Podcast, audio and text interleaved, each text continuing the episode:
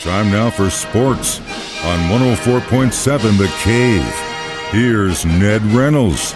Mike, the intern, Ned Reynolds, back in the studio. We made it to the halfway point of the week. Ned came in running, giddy as a schoolgirl, going, Has she run yet? Has she run yet? Our girl from the area in the Olympics. And man, I can't believe it.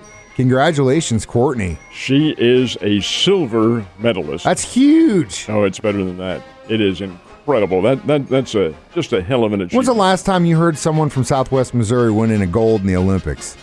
Well, we've had medal winners from Uh-huh. here, but not a gold. I can't remember a gold ever. Well, I can too. I can. She's not from here. She's from New Jersey, but young lady from uh, Monett, who's lived down in Monett most of her life, uh, had did win the uh, gold in 1964, the last year the Olympics were held in Tokyo. But then, since she's moved out here, and uh, Ginny Fuldner, she was Ginny Duenkel back when she was 17 years old. Wow. Won, won a gold at, uh, at uh, Tokyo. That's the uh, only one with whom I'm familiar. There may be others, but this is a silver medal won by Nixa's Courtney Frerichs. She finishes probably two or three seconds back of the Ugandan runner Yeah. who won the gold. What really surprises me is Emma Coburn, who is arguably our top steeplechase runner, was disqualified in the race, so she did not compete. But here's Courtney finishing in second place in an international field like this. She won her heat on Saturday. Hey, this is a world class athlete right here, and offer congratulations. That's nothing short of outstanding. Absolutely. The wheels of fate are such a weird thing, you know. You got the Coburn going down, whatever for whatever reason, and then Courtney stepping up and knew, I think, in her head that this was the opportunity. And yeah, you, that that Uganda chick was like three seconds ahead, but. Man, that's awesome. Congratulations and bring it to the station. We want to see it. uh, so, how did Women's USA basketball do last night? This is interesting because it was the USA versus Australia in the semifinals, and Australia beat the uh, American ladies in Las Vegas back on July 18th, beat them by three points. It wasn't by three points this time, and it wasn't Australia winning. It was the USA. They led right from the start, won 79 to 57, a rout of the Australian team. That's very good. Our USA women's team is coming into their own. They did struggle against France in their first round in the knockout, but now they've won the semifinal and they will go. They'll go for the gold now from here on, and that's that's very good. Can we say the same thing about the men? Find out tonight.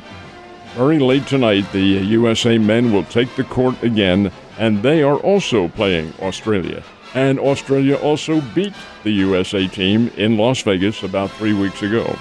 The Australian team is all NBA players.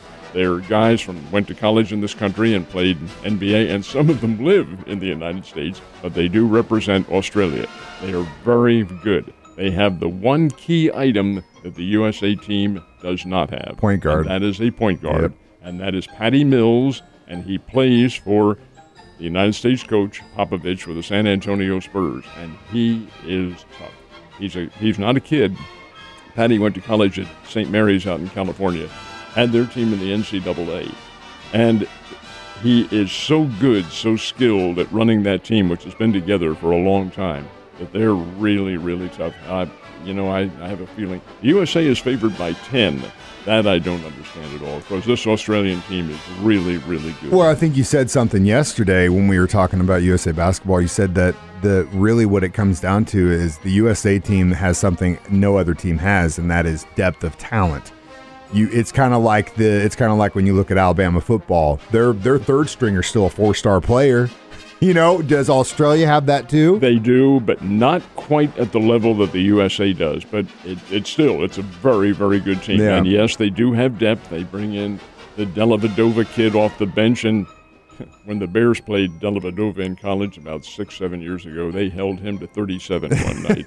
Th- th- these are good players. Oh, yeah. These are really good players, and they have been together for a long time. They call themselves the Boomers. That's the name of their club team, and for the Australian national team, the Boomers and they are. This will be a tough assignment, a really tough assignment for the men. We'll, we'll find out what they're made of. Well, hopefully the USA's got a bunch left in the gas tank because I know they're gonna uh, they're gonna need it. So the St. Louis Cardinals they started a series against the Atlanta Braves yesterday and did not start it very good. Did they? O U C H. No, they did not. Gave up five runs in the first inning, and this is Lester, who they just got from the Washington Nationals. Uh, that's not really, Mike, not unexpected. He got these guys, Lester and Happ, picked him up at the trade deadline, and they got them to eat innings, which Lester did. He pitched five innings, but the game was already out of reach. Uh, Atlanta wins the game six to one, and the Cardinals really were never in it. They couldn't touch Max Fried of the Atlanta Braves at all. So the first game in this series does not start out very well. But there is there's a, a bit of a saving grace in a sense here. Did the Cardinals lose ground? Yes, they did mathematically, not in the standings, but there's one less game to play, one less game to make up the 10 game margin that they trail by. And I think the Cardinals have 56 games remaining. Well, that's that's a long haul, except the Cardinals and Brewers have a number of head to head matchups coming up.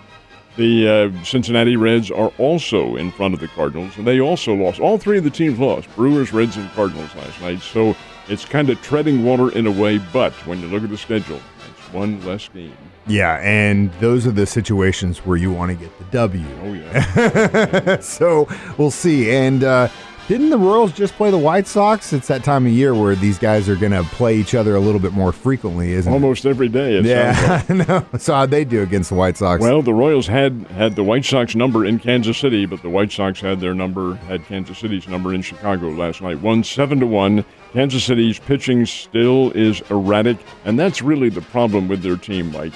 Uh, they're going to get better, they will, but they've got to get some really solid, consistent pitching. And now they don't have Danny Duffy on the team anymore, and he was one of the reliable ones. He's been traded to the Los Angeles Dodgers.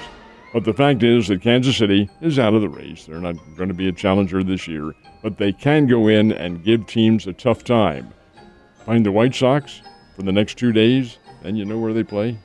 St. Louis. Yep. Cardinals and the Royals, the first of their annual series coming up.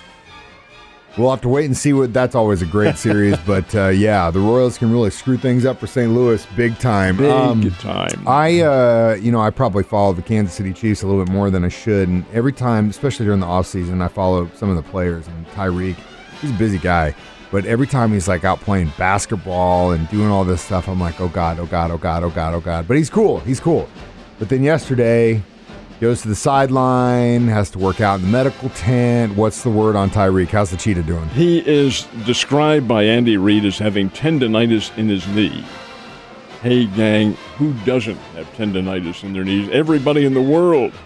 It happens. All right. The, the, hey, they have the media there covering. The media needs a story to cover. Uh, If this had been during the regular season, nothing. Nothing at all. What did Tyreek Hill do the day before two days before?